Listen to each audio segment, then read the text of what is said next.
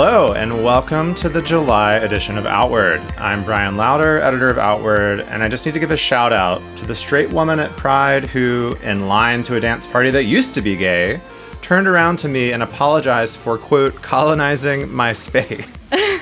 Uh, we love the self awareness, straight woman, but we love it even more when it spurs actual action. So maybe next time, don't colonize the space. Just something to think about.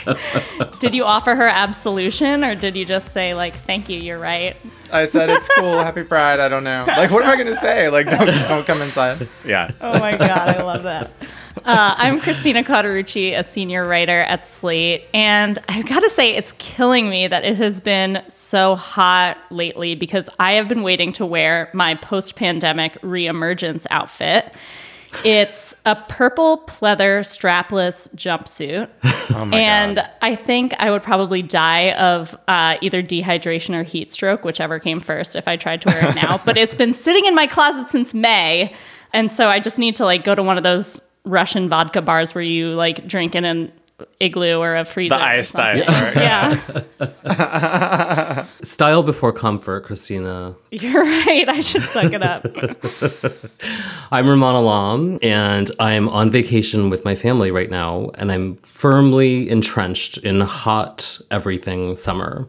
Hot lying on the beach and reading summer. If it's a rainy day, it's hot, let's watch a movie all day summer. If it's any day of the week, it's hot hot dogs and no vegetables for dinner summer.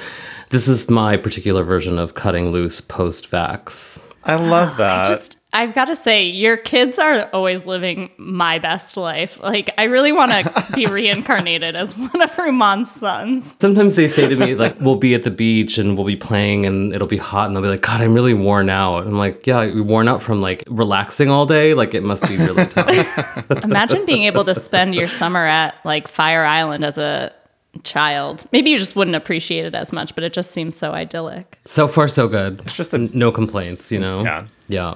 All right, on this month's episode, we're going to be celebrating queer milestones in two different flavors. First, we'll hear from a few of our fellow queers about the major life events that they marked during the past 15 months of pandemic isolation. What was it like to get married or to transition largely apart from the community, and how are we all processing those changes now? Then we'll be joined by the opera singer Lucia Lucas, who broke ground in 2018 by being the first trans woman baritone to sing Don Giovanni in an American production, and whose story is featured in the new documentary The Sound of Identity. Then we'll close out with our regular updates to the gay agenda. But first, it's time, as always, for pride and provocations. Uh, Christina, why don't you start us off?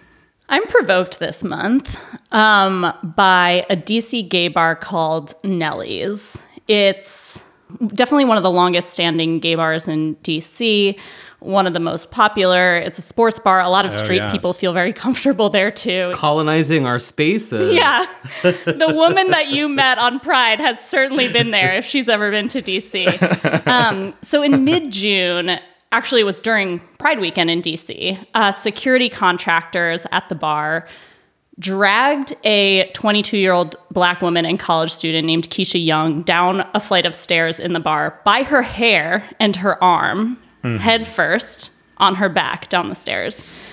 So there was an investigation, um, you know, because somebody filmed it. The video is absolutely shocking. Like, Keisha was lucky she wasn't paralyzed. Um, the investigation found that there was some sort of fight after security had tried to remove people who had apparently brought in their own bottle of alcohol. Keisha says that she was mistaken for the person who did bring in the alcohol. Whatever happened, um, it's one of those scenarios where it's clear that if there wasn't video, if somebody wasn't there to take the video that went viral, who knows what they would be saying or doing right now. So, what is happening right now is activists have organized a boycott of the bar. It's been closed for a month. They fired the private security contractors, but they still haven't apologized to Keisha. What they have done is write on Facebook We offer a heartfelt apology to all who witnessed the horrific events of this past weekend. They've been pretty much silent since they posted that in June. And this is sort of the last straw for those of us who have been paying attention to what Nellie's and the owner have been like over the past several years. A few years ago, I think it was 2018, they flew a thin blue line flag over the bar. When people got mad at them, they said, like, oh, we had no idea that it was used at white supremacist rallies. Well, that's not the only reason why you shouldn't Yeah, fly the, you know, jeez. what uh-huh. amounts to a police gang sign. Right, right. Around the same time, a friend of mine and a couple other sort of professional trans activists tried to get the bar to make their bathroom signs more inclusive. They approached the owner in sort of a very respectful like meeting and the owner Oh, said right. no. So you know, the bar tried to sort of quietly open last week. Activists barricaded the entrance with a human chain until it shut down. And that's actually my pride in this moment is that it feels like it's become a real reckoning with people who have profited off of the implication that they're a safe mm. space, but have failed to do the actual work that it takes to make it a safe Yeah, space. yeah. You know, obviously, I've been thinking about this in conjunction with the conversation we had last month about police officers at Pride. Every Right. decision that you make when you run a business like this is a decision about exactly who are you making feel welcome Yeah. in your place and who is it actually safe for because some people there certainly do feel safe straight people feel safe enough to hang out there if they're white um, but Right, you know right. In this moment a lot of other people black people who've worked at nellie's some people who've worked security there have also started speaking up about their own issues at the bar.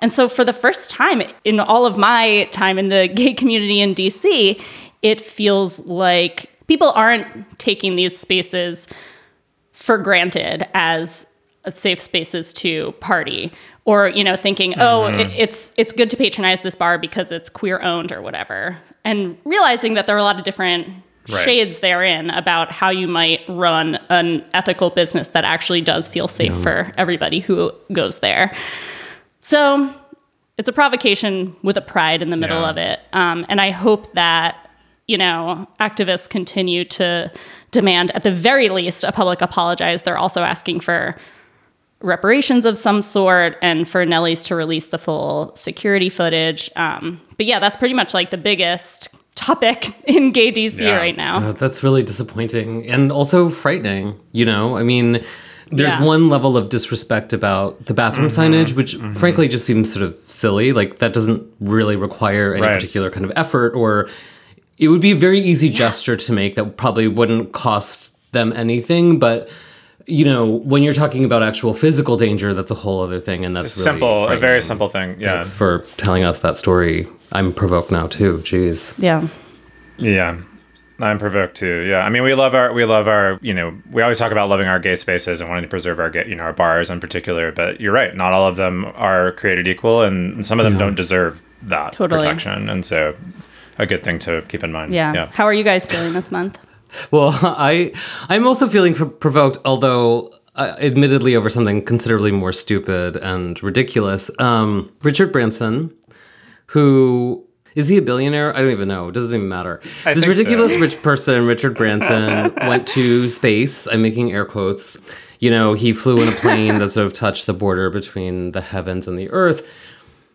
First of all, who cares? Like how the the paucity of imagination. if I had that kind of money, I can assure you that I would not go up to space. I would do something with that money. Like even if it wasn't for good, even if you weren't going to be devote yourself to philanthropy, do something more exciting, you know, like rent a private island, like give Kate Moss 10 million dollars to like give you a lap dance. I don't know. Think of something more interesting than that, you know? A, I'm sure he's also doing you're that. right. and He's got enough money to like, have both that of those. It does depend on Kate Moss's feelings, but Yeah. At any rate, he decided to have this adventure in space, again with air quotes, and he wore a pride ribbon on his flight. Ah, and the fact that I know this suggests that somewhere in the Richard Branson Incorporated machinery, there is a publicist who hatched this idea mm-hmm. and talked to the press about it.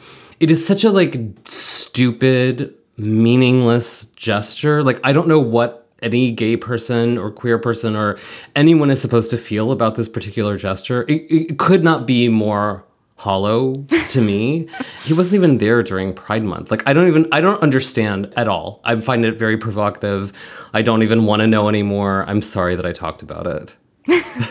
Do you think that was his way of coming out a little bit? Uh, I, I hope not because I don't want him. Like maybe he wants Mark Wahlberg to give him a lap dance. Yeah, Yeah, yeah. maybe, maybe, maybe. If we're using like icons of that era. I like your interpretation of this particular. It's sta- that, or it's another example of straight people colonizing our shit. Yes, He colonized yeah. space with our flag. colonize space, Like, colonize Korea. just you know, do something else. Just go live in a castle somewhere and collect rare books or something. I don't know. I mean, he's probably already does all of those things. So I think it's you know, th- there's just nothing left. Yeah, the problem is he's already done all that. Yeah. And the only thing left is to like kind of technically go Mm-hmm. into space. I can just imagine all the actual astronauts out there are just like Right. rolling Yeah, their eyes really. at this idea that these people have gone to space. Yeah. And I'm sure somewhere out there there is a queer astronaut who's like, listen, I've already done this. Like, move That's on. true. You know, Yeah. Yeah.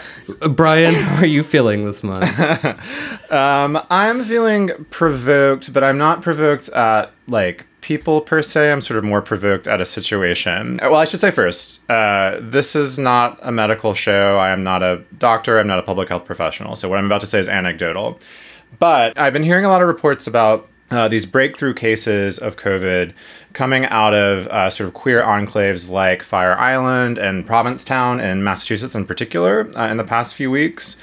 Um, and this is not like super surprising to me given that everyone I know seems to be in these places except for me. So maybe I'm provoked by not being at the gay resort.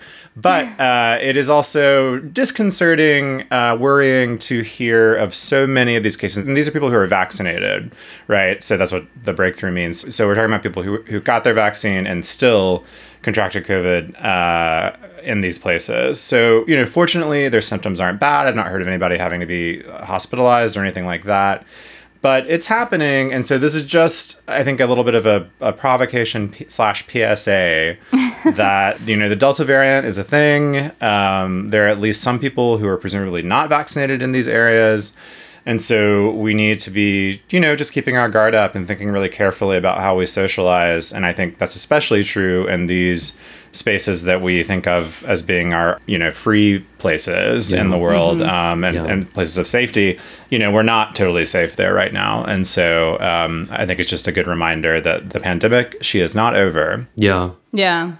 I mean, I think it's important to note that the vaccine does Yeah. protect you against the virus. Like, it's very, very rare for anybody who's been vaccinated to have to be Right, hospitalized. right. Every hospital that is talking on the record is saying it's almost all unvaccinated Yeah. people. But yeah, obviously, it's not 100% effective, Right. and, and you can still contract the virus even if it's asymptomatic or- or, has very mild symptoms. yeah no the vaccine is working you know as sold but like it is still just intense to see you know 19 people Yeah. from like uh, that, that's Yeah. sort of in a larger social circle come back with that so something to think about. It's a good reminder as well for those who have been hesitant about the vaccine for whatever reason to sort of get over that hesitancy because mm-hmm. until Yeah. we sort of mm-hmm. reach that point statistically these things are going to happen. And I do think I know Right. people who are eligible for the vaccine mm-hmm. and kind of nonchalant about it. And I wish that that weren't the case. yeah absolutely sorry to be a bummer everybody in their summer but that's just it's the truth okay psa done Another day is here, and you're ready for it. What to wear? Check. Breakfast, lunch, and dinner? Check. Planning for what's next and how to save for it? That's where Bank of America can help. For your financial to-dos, Bank of America has experts ready to help get you closer to your goals. Get started at one of our local financial centers or 24-7 in our mobile banking app. Find a location near you at bankofamerica.com slash talk to us. What would you like the power to do? Mobile banking requires downloading the app and is only available for select devices. Message and data rates may apply. Bank of America and a member FDIC. When you need mealtime inspiration, it's worth shopping Kroger, where you'll find over 30,000 mouthwatering choices that excite your inner foodie. And no matter what tasty choice you make, you'll enjoy our everyday low prices, plus extra ways to save, like digital coupons worth over $600 each week. You can also save up to $1 off per gallon at the pump with fuel points. More savings and more inspiring flavors make shopping Kroger worth it every time. Kroger, fresh for everyone. Fuel restrictions apply. All right. So, this past week, as I have been sweating through this spell of 80% humidity in DC, I've been having flashbacks to this time last year. Uh, I don't know if you guys remember, but many of us were spending the summer in isolation or close to it. Plans got rescheduled, parties and trips got canceled. But as disruptive as the pandemic and its many ripple effects have been, life went on. People started new jobs and met new lovers. They had babies, they got in fights, got divorced, they transitioned, they came out. Our more ambitious brethren did all of that. uh, there's a reason why people hold weddings and funerals and other sort of ritual observations of major life events birthday parties, housewarmings, you know, the road trip you might take after a bad breakup. Mm.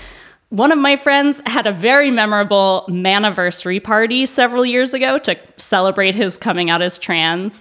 Uh, and the through line here, you know, whether it's a good milestone or a, a regrettable one, we need a way for us to note that they matter mm. and mark them in time, and also to do it in community to remember that we didn't get there alone and that we're not moving past it alone. So the past year has been devoid of so many of these communal moments of joy and transformation and grief. And it's tempting to believe that life is just back to normal now, even if the reality is more complicated in a lot of places. And maybe before things can really feel normal again, we need to take a minute to celebrate or mourn or just affirm the year that was. So we had a few friends of Outward and listeners leave us voicemails and share stories of the queer milestones they had over the COVID year. Let's listen. During the pandemic, I got what I would consider sort of unofficially divorced from three different people, including my two housemates who I co owned a house with and my girlfriend of eight years. And I moved twice and bought a house of my own and started dating someone who I wasn't able to see in person while I was living in the pandemic pod.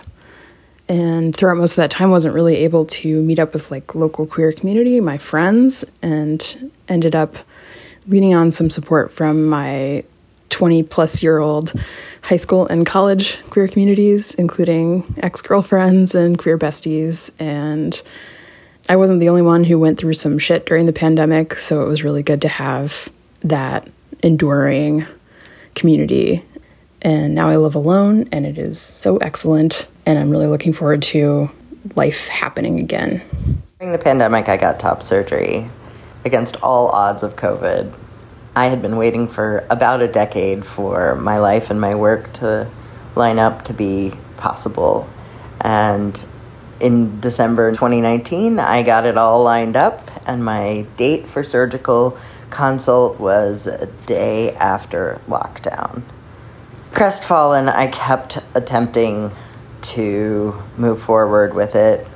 A surgical consult canceled, a surgical consult virtually. Finally got a date set in November, and I had the top surgery I've been waiting for.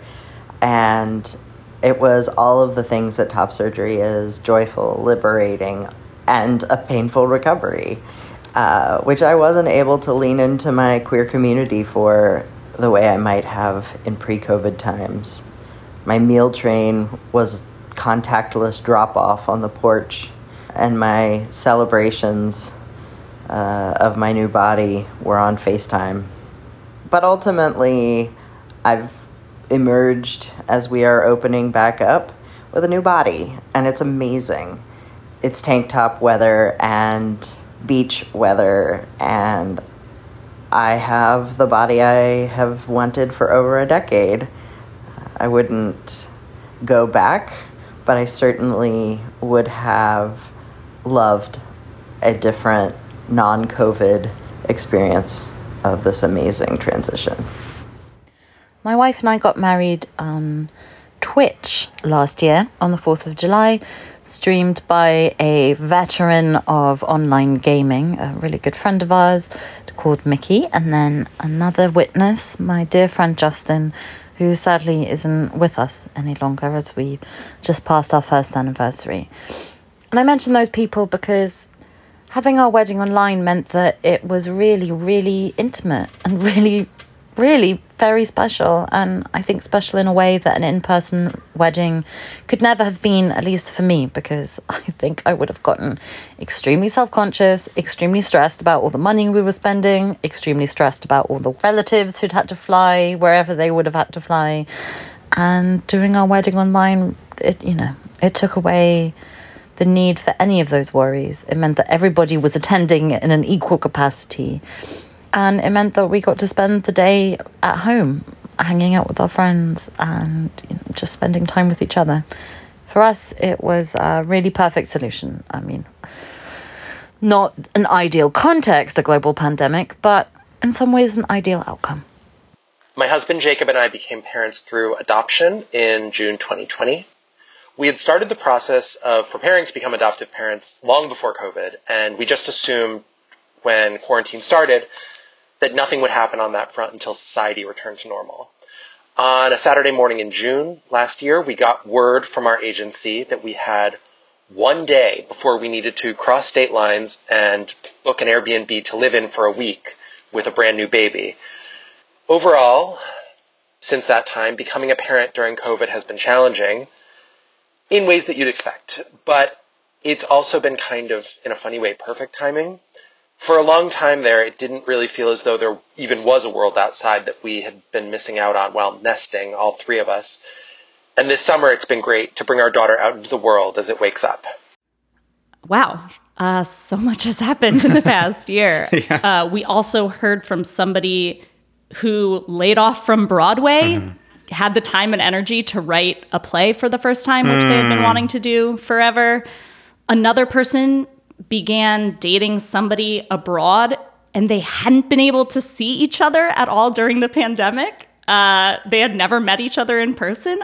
I want to follow up with them to see if they've met now.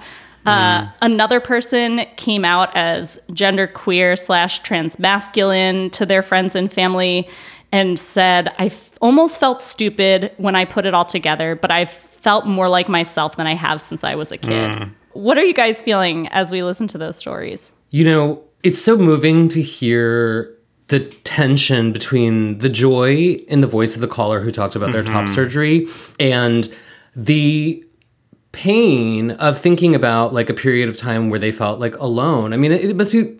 I, I don't know what it would be like to have to recover from major surgery alone you know the physical pain of that like not being able to have your friends like bring you thai food and like come inside and make sure that your laundry is done and just like say oh you look great or like right, is there something right. i can yeah. do for you? Like pick up the container of dog food that like you haven't even like thought about and planned on how you're going to get that done. Like that's tough. That's really tough. And i think that the last year it's been so difficult for anyone to complain about the small stuff right? Because People were mm-hmm. dying. People were without jobs. There was a lot of fear. I'm not saying that this is the small stuff, but I think that even I, I, I could sense it in the caller's own words that I that they didn't want to make a big deal out of it, but it was a big deal. And I think that's why we wanted to have this conversation to just say like, well, you went through something, but then you hear the joy in their voice now talking about like it's tank top season and I survived right. this like shitty year and we all survived this shitty year and like that caller really does deserve to go to the beach and like take off their shirt and run around and just be like themselves. And I, I, I hope that this is there for them and I hope that they get to hang out with all the friends who did bring them Thai food while they were recovering and they couldn't give them a hug, you know? yeah. yeah. I also picked up on this interesting thing of, of folks noting what was good about these things happening yeah. during the pandemic even even as you that tension as you pointed out Rumaan of, of like this was a bad thing like in the world of course but the person who got married talking about how that Twitch wedding was actually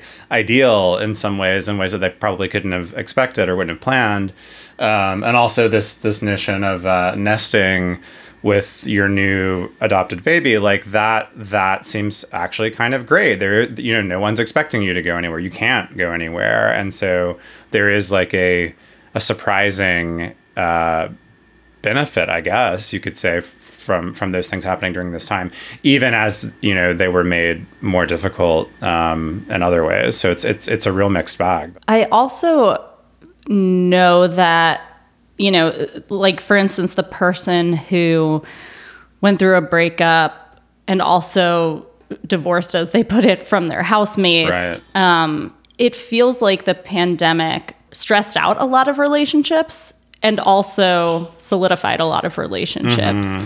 I think it had the effect of emphasizing whatever relationship dynamic might have already been there. For instance, I know somebody else who went on a blind date to meet somebody through a friend, uh, started dating, moved in together, got engaged, and bought a house together all during this this year. Incredible.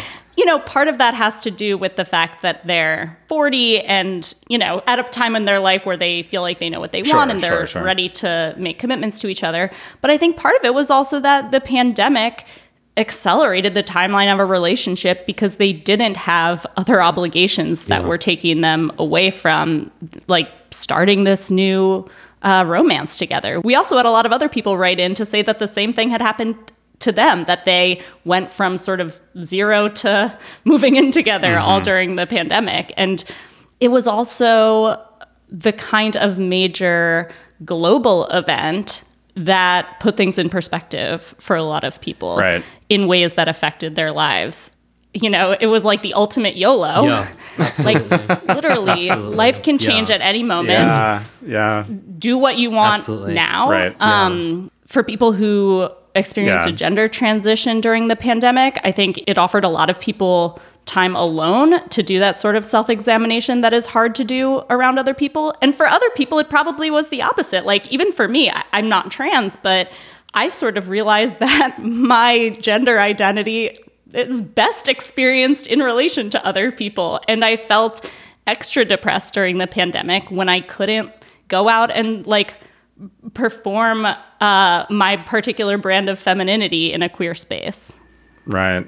Well, that's something that I feel like came up in a number of the callers that we heard, and I think you've, you've talked about this before, Christina. This idea of like, sort of, to put it broadly, like queerness needing queer people, queer community, for it to be sort of as meaningful as it can be. Not that you know, you. I think you can be queer alone; it's possible, but like, does it mean as much as is, it as fulfilling or as, as important in the world? And i think uh, what we heard there and what you just said also uh, suggests that no i mean it's it's tough. You need that context and that understanding and that that sort of support um, and we you know a lot of us didn't were, were deprived it i think that's that's true Yeah, if a, if a queer tree falls in the forest, right? Like, is it still queer? Like, Right. You know, it's like something is derived from one's identity to a group, and if you are removed from that group by circumstance, how do you find your footing? And we didn't hear from anyone in this particular situation, but I do think about people who are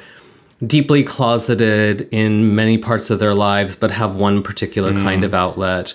Or you know young people who might be sort of burgeoning queer at school but not at home mm. right? And like I, I can't even really Oh, yeah. understand what that might have been like to have to be deprived of that particular outlet. And that's very difficult. And i think that again like i understand we're talking about a period of time in which there was significant loss of life and a lot of other very serious ramifications but i think that it's okay to acknowledge that these are also serious ramifications and that's difficult for somebody psychically Yeah.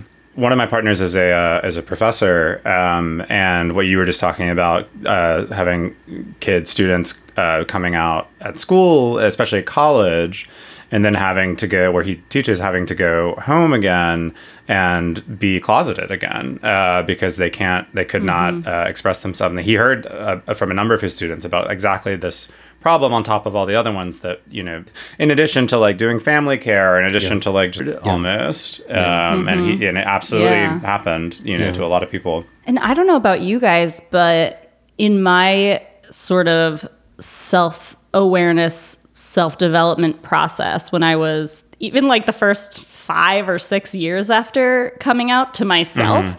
there was still a lot of discovery I had to do. Like, I had to go to a lot of dyke bars before I figured out, like, all right, I think like this is me. That's who I'm attracted to. Like, Right. I think I'm starting to understand this now.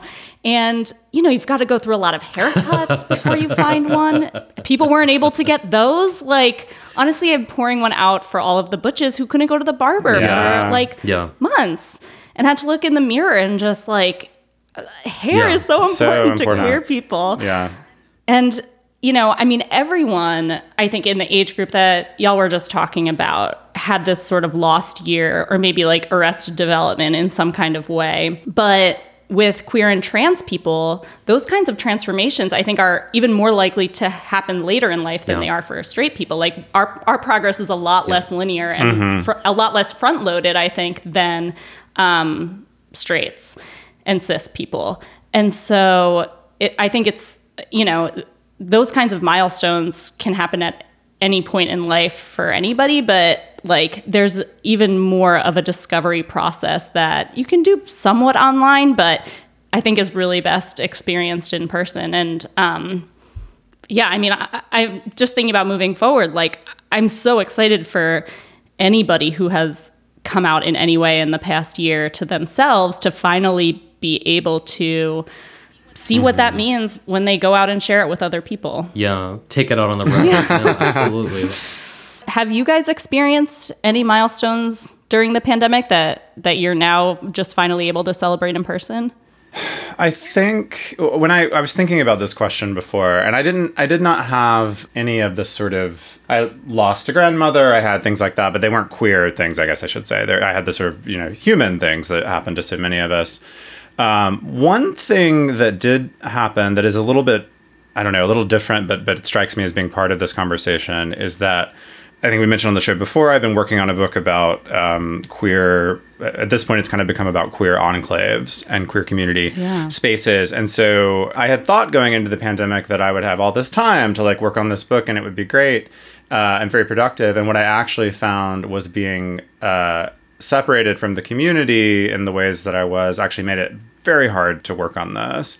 And I know this is true because as soon as things started opening up again and I was able to get back into my bars, into, you know, uh, all the various spaces and, and sort of socialities that I'm thinking about, suddenly I was able to like write again. And so just being separated from that material in the real world was sort of a, I think I said the phrase milestone deferred. Like I am now only sort of getting to where I'd like to be with this project when I'm able to connect with the community again. Wow. it's like what they say about sex drive. You know, all these people were like, oh, everyone's going to be having so much sex with their partners during the pandemic, Right. but actually studies show that like people weren't because they didn't feel Yeah. like people. they felt like they were trapped. Right, right. Rumaan, what about you? I know you, you published a book. Yeah, I mean, I had a great year, strangely, professionally. I really had a great year. It's really a weird thing to say that in a context when no one else is having a great year. You know, it was a very difficult time for a lot of people.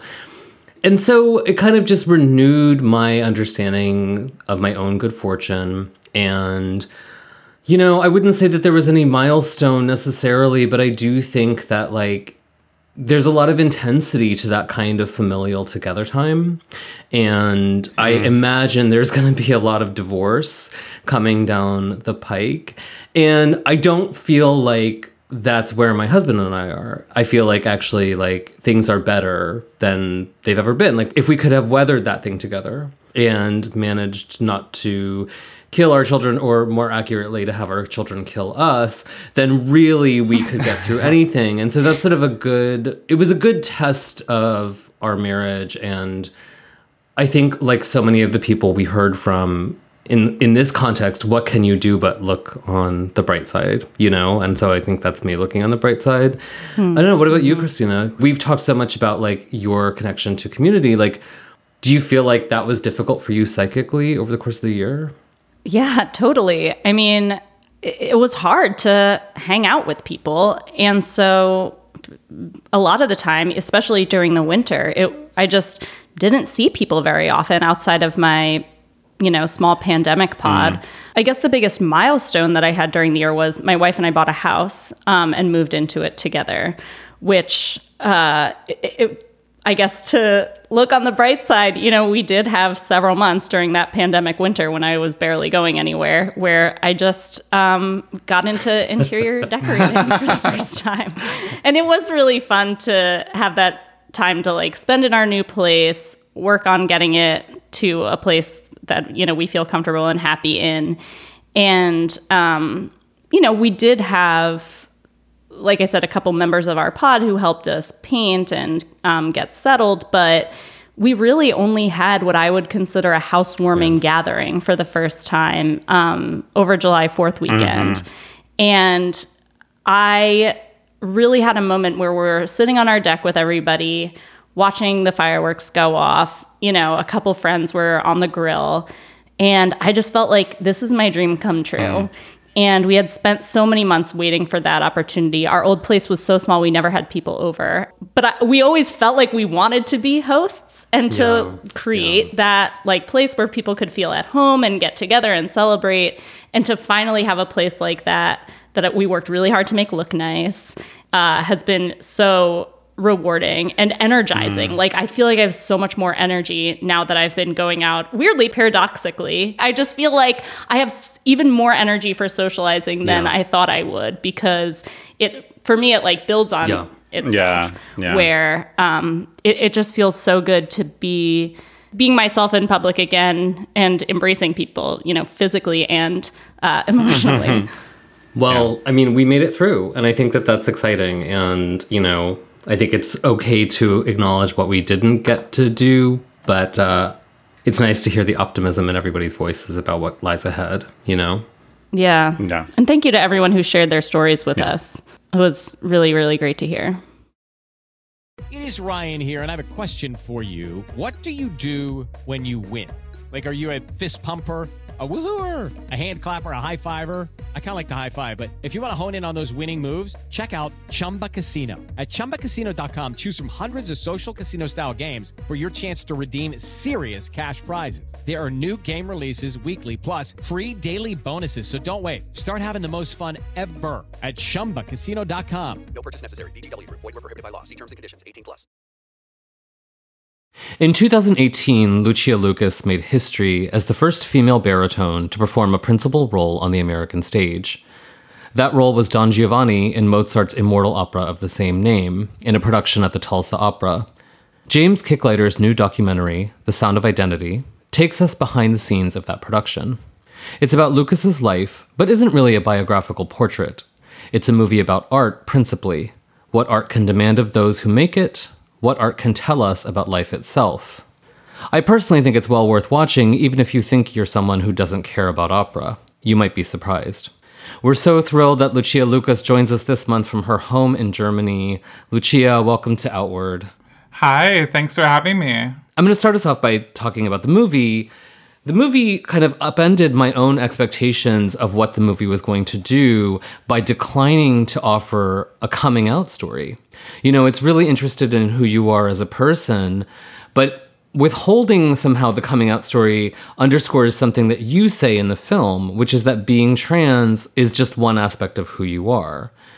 So even as I say that, I'm going to confess that I'm really curious to hear more. And maybe that's just because I've watched too many of these documentaries and maybe too many narratives of queer life pivot on that hinge of coming out. But I wonder if you could tell us your story of coming out or whether I'm wrong to even ask you that. Uh, I mean, my coming out story is interesting. And I, and I think anybody who is trying to come out, it's important to have sort of that that knowledge of how somebody came out um, because it could help somebody else. Hmm.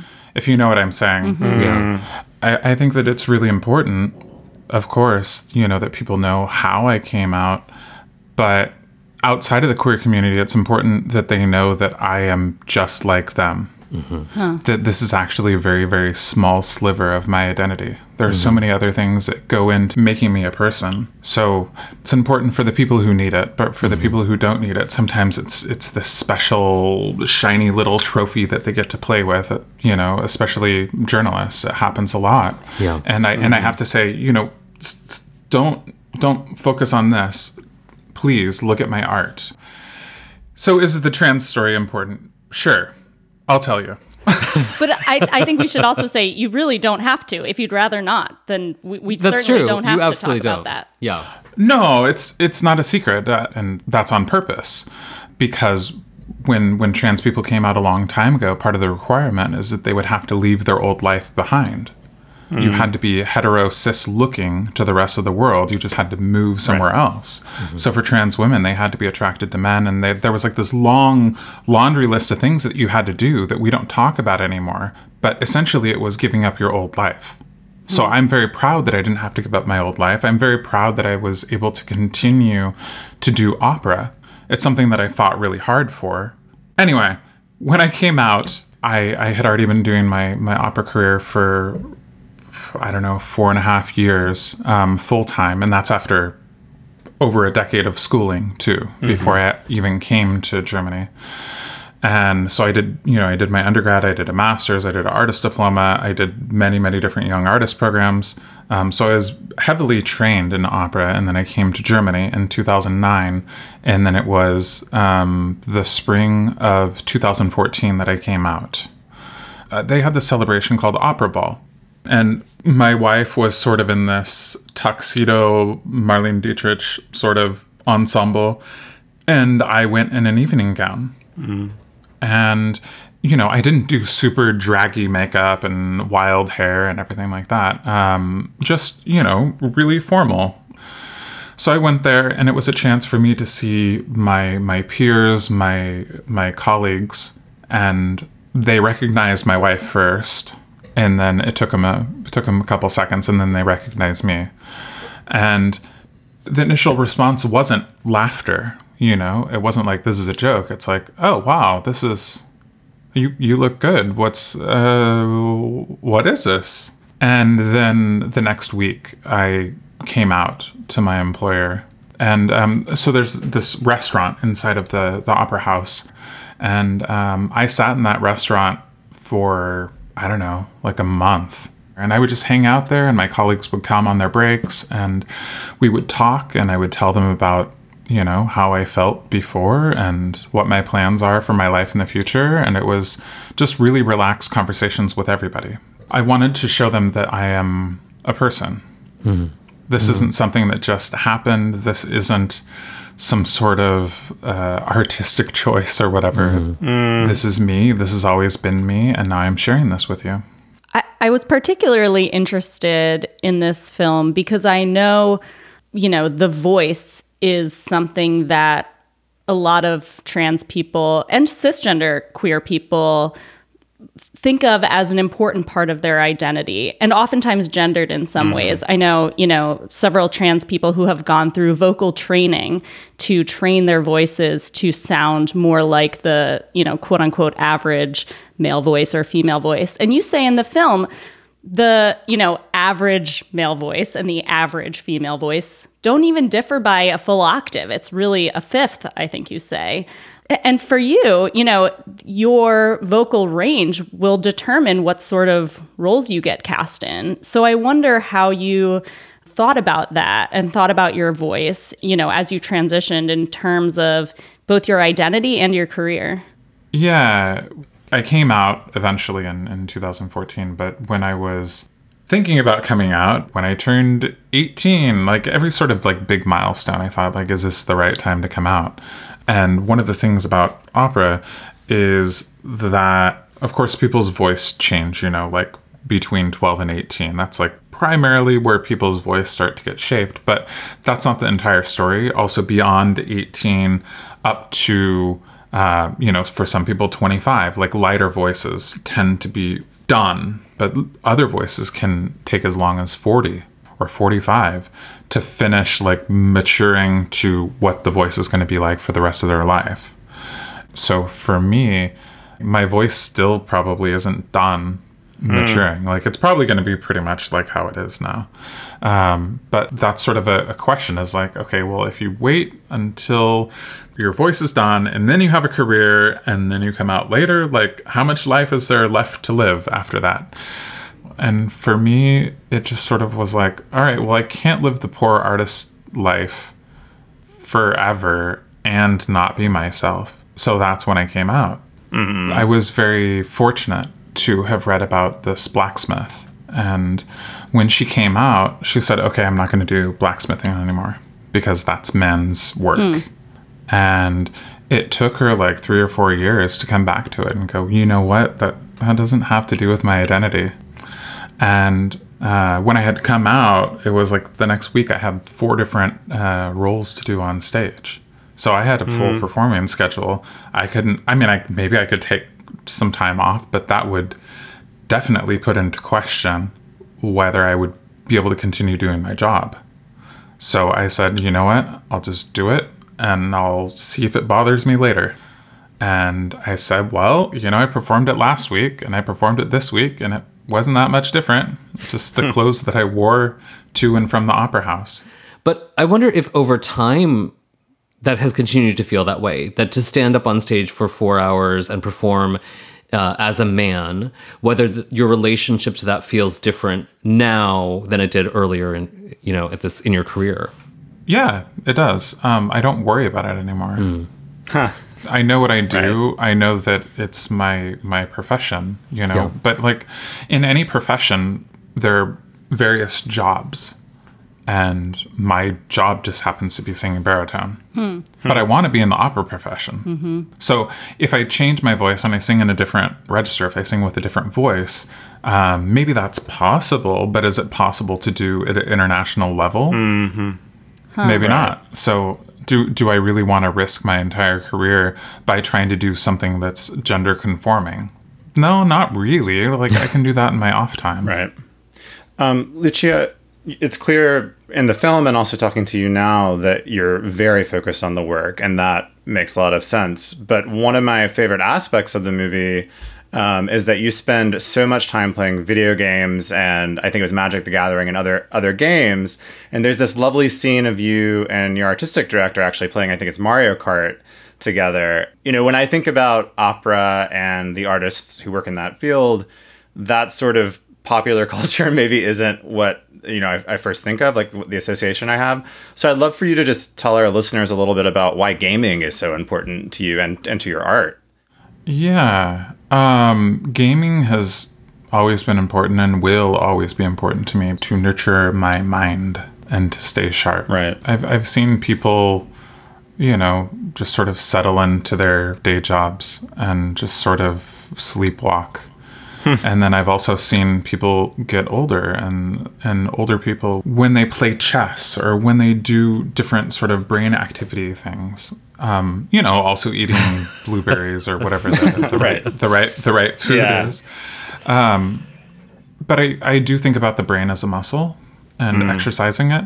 And so one of the things that uh, James Kicklighter, the the director of the the documentary, what we talked about and what he found interesting, and I think the reason why he put it in there was because I study my music um, Mhm. while I play video games because you know I've I've played these games for a long time, whether it's Magic or or World of Warcraft or whatever it is I'm playing at the moment.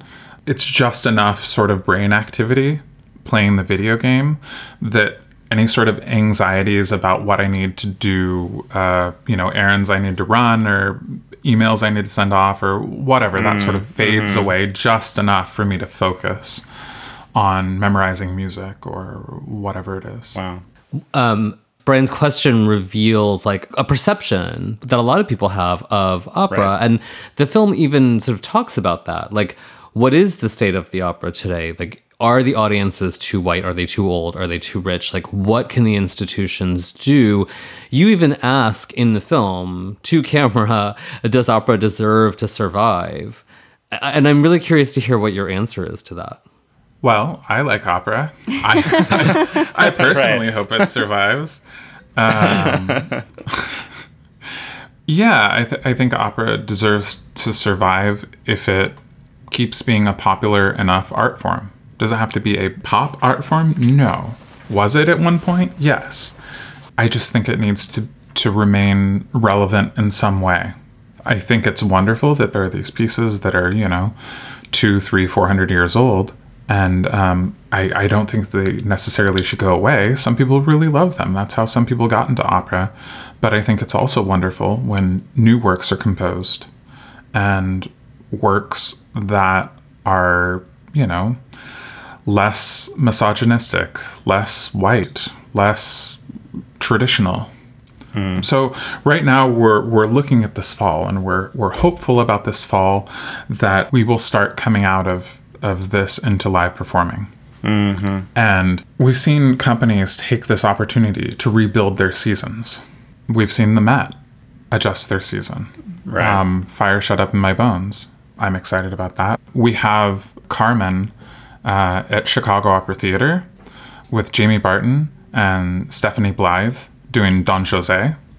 So, you know, looking at sort of querying the canon a little bit, doing uh, an opera that people love and doing it with people who we love in the opera art form, but just sort of shifting the lens a little bit.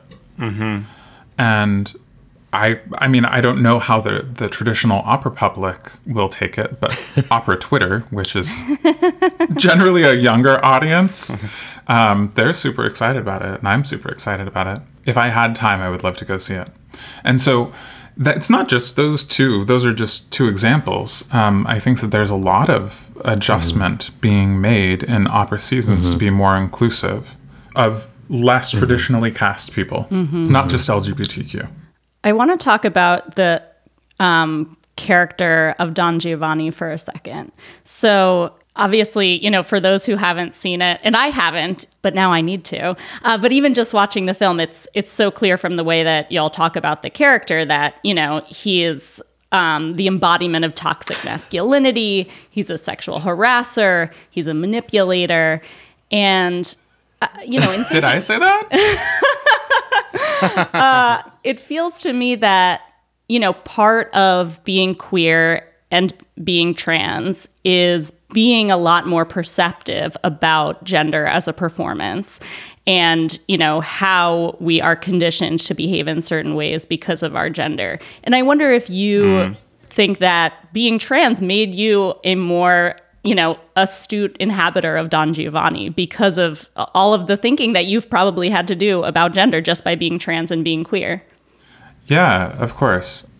Basically, once I was, I don't know, six, seven years old, something like that, um, my behavior was like corrected constantly. Like little things like, oh, you shouldn't walk like that. Oh, you know, don't talk so much. Like, really think about what you're going to say and, you know, don't speak so much. You know, women talk all the time and, you know, you, you should choose your words or whatever. It's just like all these like little corrections on how to do that or that's girly or whatever. I just wanted to say that that was one of the most relatable moments for me as a gay man. The same thing, the same kind of those little corrections. It was I, I, I so identified with that. Yeah, or my mom saying, you know, uh, I think she thought I was, I think she thought I was gay growing up, and so she'd say, you know, um, I'll always love you, but it's a really hard life. Mm-hmm. It's like, oh, so, you know, Yeah. uh, we're very good friends now, and she's wonderful, a huge supporter. But that sort of conditioning of your child, um, they really need to not be scared of who they are, if that is who they are. yeah Anyway, growing up, I had all these like small little corrections, and that sort of became my toolbox. Um, mm. Because the older I got, the less I was picked on, hmm. because the better I learned how to do this sort of exoskeleton of masculinity. Mm-hmm. And yeah, by the time I got into college, like nobody suspected that I might be gay or whatever. And also professionally, by the time I went to professional stuff, when when I actually came out, people were like, "I had no idea. I never would have suspected, whatever." And that's because you train yourself to be this great actor because when your literal life is on the line, it's dangerous to be femme in a misogynistic world. Mm-hmm. yeah So that was my way of protecting myself for so long. So now people are like, "Oh, well, can you still play a man on stage?" It's like, come on, like I really learned how to play a man in real life. So Studied. we're, we're good. right. Right. Um but playing Giovanni specifically now, um, it's like I don't have I don't have a dog in the fight. so so I'll play him nastier. I've seen opera singers go, Well, I don't know if my character would do that. And it's like, well, maybe you personally don't want to do that but it, that doesn't have to be you it doesn't have to reflect on you and that's the whole that's the whole point you know if i play mephisto well i mm-hmm. i'm not the devil Yeah. I don't know. Like there there are plenty of characters that I play that I never ever will have the life experience of, and plenty of other people that they will never ever have that life experience. So, little footnote, I I do believe that when you cast people with a certain life experience, you get a very special um, result. So mm. I do mm. I, I do think that sensitive casting should happen, but at the same time, like you cannot have all of the traits and all of the everything of your character. It just doesn't mm-hmm. it doesn't work like that. Mm-hmm. Mm-hmm. Yeah. I want to ask if I can. Um, one of the things that we hear in the film is that um, Tobias Picker, who is the artistic director at the Tulsa Opera, um, is working on an operatic adaptation of David Ebershoff's novel *The Danish Girl*, and that you are working on that with him. Are you? Is that something you guys are still working on? And where is that?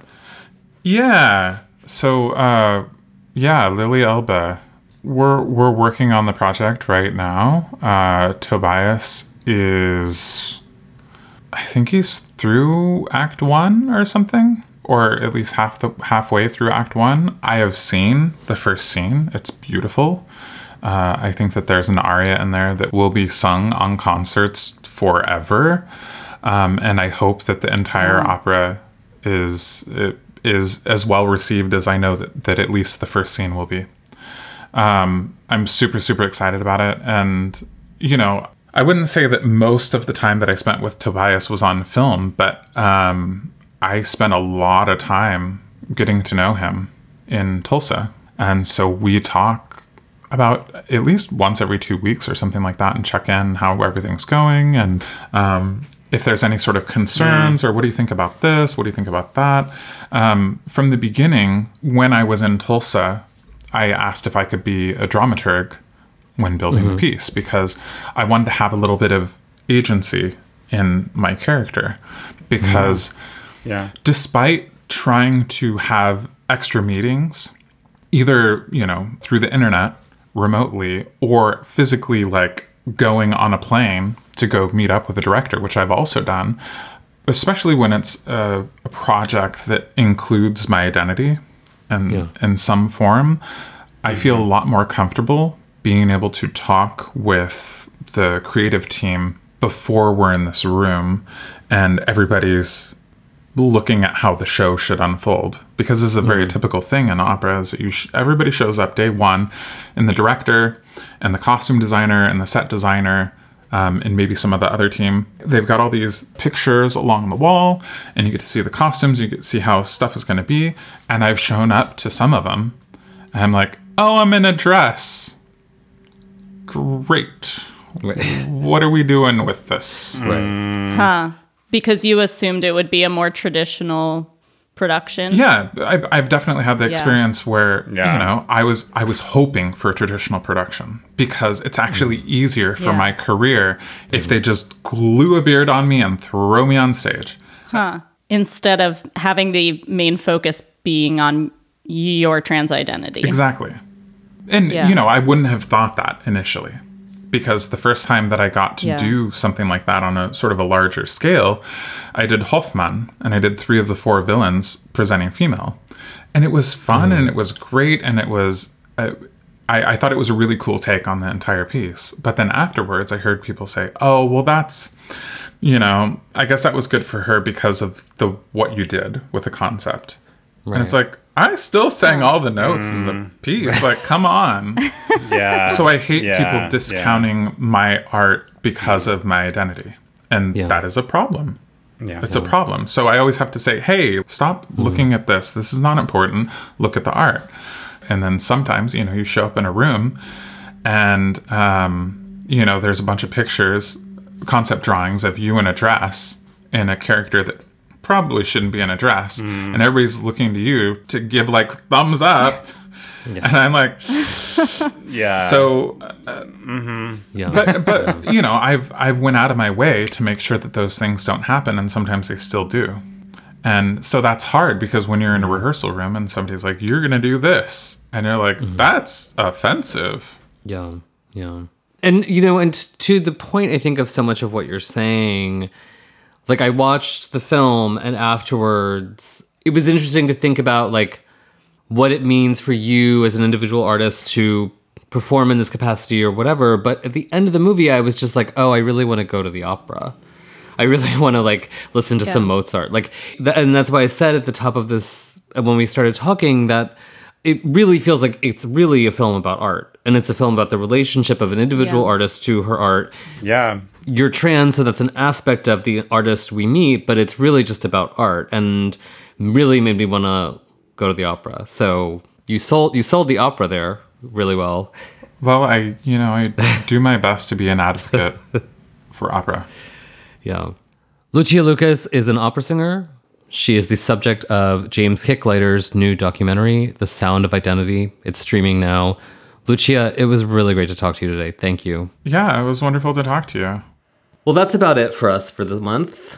But before we go, we've got your hot summer updates to the gay agenda. Who wants to get us started? So mine is a bit of a preemptive one, as I am going to actually watch this thing tonight. But I'm so excited about it that I wanted to share it uh, while we were recording today.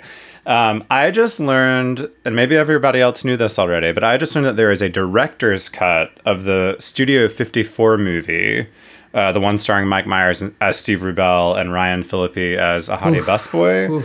Um, have we heard of this? This Oh. director's cut. Okay, I- so I, so I hadn't heard of the haven't heard of the original, haven't heard of the director's cut. so I'm not alone. So this director's cut, which I think is actually from a few years ago now, um, restored like 40 minutes of largely queer stuff that was cut from the original. It's 1998 was the was the original release year. 40 minutes of stuff that was cut by Harvey Weinstein of all people Holy because shit. it was Miramax. That's been restored. It's now I think when it ran originally it was like right under feature length, like um, whatever, uh, where there's 90 minutes. Now it's like a bit longer, and like the story is apparently completely different with these things added back in. A lot more attention to the sexual triangle relationship that is going on, um, and just it's, it sounds like just a much better movie. So. Uh, I loved it. Made a big impression on me for various reasons. Uh, when I was younger, uh, one of them being Ryan being shirtless all the time. Uh, but uh, but I'm very excited to revisit it, and uh, it seems to be streamable on a number of platforms, including HBO Max. If you like Studio 54 as much as I did, I think it could be fun. I've got to say, Bryan, you just made me think you don't look unlike Ryan Phillippe. Maybe it's the hair, Christina- but there is definitely a little bit of resemblance there. Rumaan just left the chat, by the way. I want everyone to know. Uh, no, I. It is so funny to me that you said that. I have gotten that multiple times in my life, especially when I was younger. When I was younger, like guys in bars would say, "Oh, like you look like, like Ryan Phillippe," and I would just like you know vomit from the hilarity of that comparison. But perhaps they were right. I don't know. I mean, I would take it as a compliment. Oh, I do. No, I just take it as like, oh, oh, Okay, please, good. like, please don't, you know. But, uh, but yeah, thank you. I, I, And I'm not even trying to hit on you right now, so you know it's real. yeah, That sounds like a good hot summer movie. Mm-hmm. I'm gonna have a hot summer night tonight. Um, I'm going to recommend something a little more serious. So, this is an article that ran in Vox called How Twitter Can Ruin a Life by Emily VanDerWerff. Did you guys read this story? I did read this story, and it is a shocker. Yeah. So it's the story of um, Isabel Fall, a writer. Um, that's a pseudonym. Um, and under that pseudonym, published a short story called I Sexually Identify as an Attack Helicopter in an online sci fi magazine uh, in the beginning of 2020. So the story, in part because the title took from a transphobic meme, got right. a lot of outrage. Um, or incited a lot of outrage from people who were speculating, you know, maybe this is a right wing transphobic writer trying to discredit trans identity. They're saying there's no way an actual woman or trans person could have written this. Then, when it came out that the writer of the story was trans, a lot of these readers were like, well, it was irresponsible for the magazine to publish this piece without specifying that in her bio so we would know, you know, the intentions from which it sprung. The whole backlash was so troubling to the writer who was just figuring out her trans identity um, that she she's basically reconsidered her claim to womanhood or trans femininity. Wow. And uh, Emily, who's a trans woman herself, explores all of the like really naughty implications there um, in, a, in a very beautiful piece. She writes about the complexities of being in that moment of self discovery where the anonymity of the internet can be a great space for experimentation. But the piece, for me, I mean, it's a really uh, profound reminder of the human effects of what happens yeah. on the internet and what happens when people jump to the worst possible assumptions and feel so protective of a community that they're willing to possibly take down one of their own for some small sense of victory over these like real and intractable seeming threats that trans people face. You know, when the real enemy that we're all facing doesn't listen, doesn't experience shame or consequence, it's a lot easier to criticize the well intentioned right, people right. who do and who might seem to be like stepping out of line. The piece is called How Twitter Can Ruin a Life, really wonderfully written by Emily VanDerWerff. Highly recommend it. Yeah. I also have some reading to suggest, although it's of a different sort. In the last pandemic year, I've become really into um, the audiobook I put one of my AirPods in and I listen to something and I wander around the house and I can still hear my kids if they're trying to kill one another, but I can sort of ignore them at the same time. and I can also I can read uh, a lot of short fiction this way. You can read a short story this way and sort of you know 40 minutes hmm. of washing the dishes or whatever, and you get through a short story. The New Yorker, which publishes some of the best short fiction of any contemporary magazine, has a podcast called The Writer's Voice where the authors of fiction that's appeared in the magazine read their stories. And there are two stories by the Scottish writer Douglas Stuart that I think will interest outward listeners. He's a beautiful writer. He's really adept at writing about queer sex. These two stories, one is called The Englishman, one is called Found Wanting. They're both like very sexy and very very moving and upsetting. Um, and douglas who is from scotland has like the most beautiful accent. So it's really like mm. just put your airpods in spend 45 minutes listening to a man with like a beautiful honeyed accent reading you a wistful story about sex. Like just trust me it, it's worth it. Yeah That's highly lovely. recommend. yeah i appreciate that because also I- have tried audiobooks and I have successfully listened to maybe one of them, but I'm always, you know, stopping yeah. to do yeah. other things and then it's hard to get yeah, back into it. Yeah, a short story short is really like thing. a perfect. It's like, you know, 35, 40 minutes. It's what you need when you're like doing some annoying task that you don't need your brain for. well, my agenda is full up now. It's all Ryan Phillippe. Thank you so much for being with us this month. As always, you can send us your feedback or ideas for show topics to Outward Podcast at slate.com or via Facebook or Twitter at Slate Outward. Before we go, we wanted to tell you about the new Slate show, One Year. It's all about the year 1977, and it launched earlier this month with an episode about a pivotal gay civil rights fight in Dade County, Florida. Maybe you already know something about the anti gay activist Anita Bryant, but even if you do, you should listen to the episode for the really interesting history of the political awakening of queer people all over the country in response to her and to the rise of the American religious right. In addition to the historical narrative, there's a Slate Plus episode featuring a cross generational conversation between our very own June Thomas and assistant producer Madeline Ducharme, reflecting on the legacy of this history. One year is out now, so make sure to check it out. And to listen to that Slate Plus episode, sign up for Slate Plus now at slate.com slash outward plus. That's slate.com slash outward plus. It's only a dollar, and you'll be able to support this show as well. This month's episode was produced by Katya Kumkova. June Thomas is the senior managing producer of Slate Podcasts and our own Don Giovanni. If you like Outward, please subscribe in your podcast app tell your friends about it, and rate and review the show so that others can find it. Outward will be back in your feeds on August 18th. Have a great summer. Stay gay, everyone.